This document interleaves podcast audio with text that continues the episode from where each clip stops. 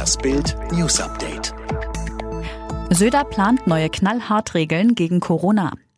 Die steigenden Infektionszahlen in seinem Bundesland machen ihm große Sorgen. Bayerns Ministerpräsident Markus Söder hat am Montag neue und verschärfte Maßnahmen zur Eindämmung der Pandemie angekündigt. Entsprechende Regelungen soll sein Kabinett am Dienstag beraten. Zu den Maßnahmen zählen eine Maskenpflicht auf öffentlichen Plätzen und Alkoholverbote. Außerdem stellte er eine 14-tägige Quarantäne für Fans von Bayern München in Aussicht, die planten, zum europäischen Supercup nach Budapest gegen den FC Sevilla zu reisen. Das Fußballevent dürfe nicht zu einem Fuß Fußball-Ischgl werden. Massenquarantäne nach Geburtstagsparty in Baden-Württemberg. Eine einzige kleine Party und schon müssen hunderte Menschen in Quarantäne. In Dettlingen auf der Schwäbischen Alb sind nach einer Geburtstagsfeier vom 12. auf den 13. September 14 Personen positiv auf das Coronavirus getestet worden. Insgesamt hatten nach Angaben des Gesundheitsamtes Reutlingen 33 Personen an der Feier teilgenommen. Doch die Folgen sind gewaltig. Hunderte Kontaktpersonen in Schulen oder Fußballvereinen sind von den Infektionen betroffen. Sieben Schulen im Landkreis Reutlingen sind allein mit mehr als 350 Kontaktpersonen der Kategorie 1 betroffen.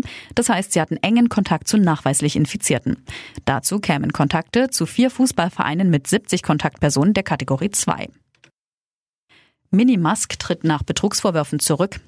Sein Unternehmen galt als neuer Stern am Autohimmel, schoss an der Börse steil nach oben, war schnell mehr wert als Ford und Fiat Chrysler und schloss Mega-Allianzen, unter anderem mit Bosch und General Motors.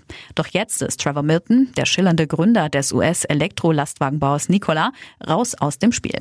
Nach Betrugsvorwürfen gab er seinen Rücktritt als Nikola-Chef bekannt. Milton sei an den Vorstand herangetreten und habe angeboten, freiwillig aus dem Amt auszuscheiden. Das teilte das Unternehmen mit. Als sein Nachfolger sei mit sofortiger Wirkung Wirkung der ehemalige General Motors Vize Steven Gursky ernannt worden. Zwei neue Shows für TV-Legende Gottschalk. Gleich zwei neue TV-Shows für Fernsehlegende Thomas Gottschalk.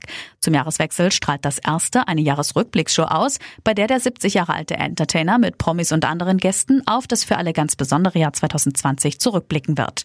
Es geht um ihren Verzicht in der Corona-Pandemie. Besondere Erlebnisse wollen sie dann gemeinsam nachholen. Das teilte der Südwestrundfunk am Montag in Baden-Baden mit. Der Name des neuen TV-Formats? Thomas Gottschalk 2020 die Show.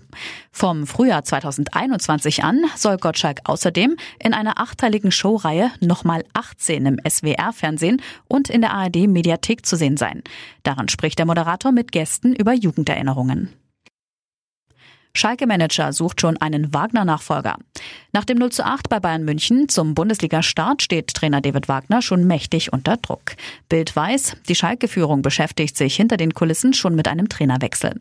Einer der Kandidaten auf die Nachfolge, Sandro Schwarz, der bis November 2019 in Mainz trainierte und derzeit ohne Job ist. Offenbar kann nur noch ein deutlicher Sieg gegen Werder am Wochenende Wagner noch retten.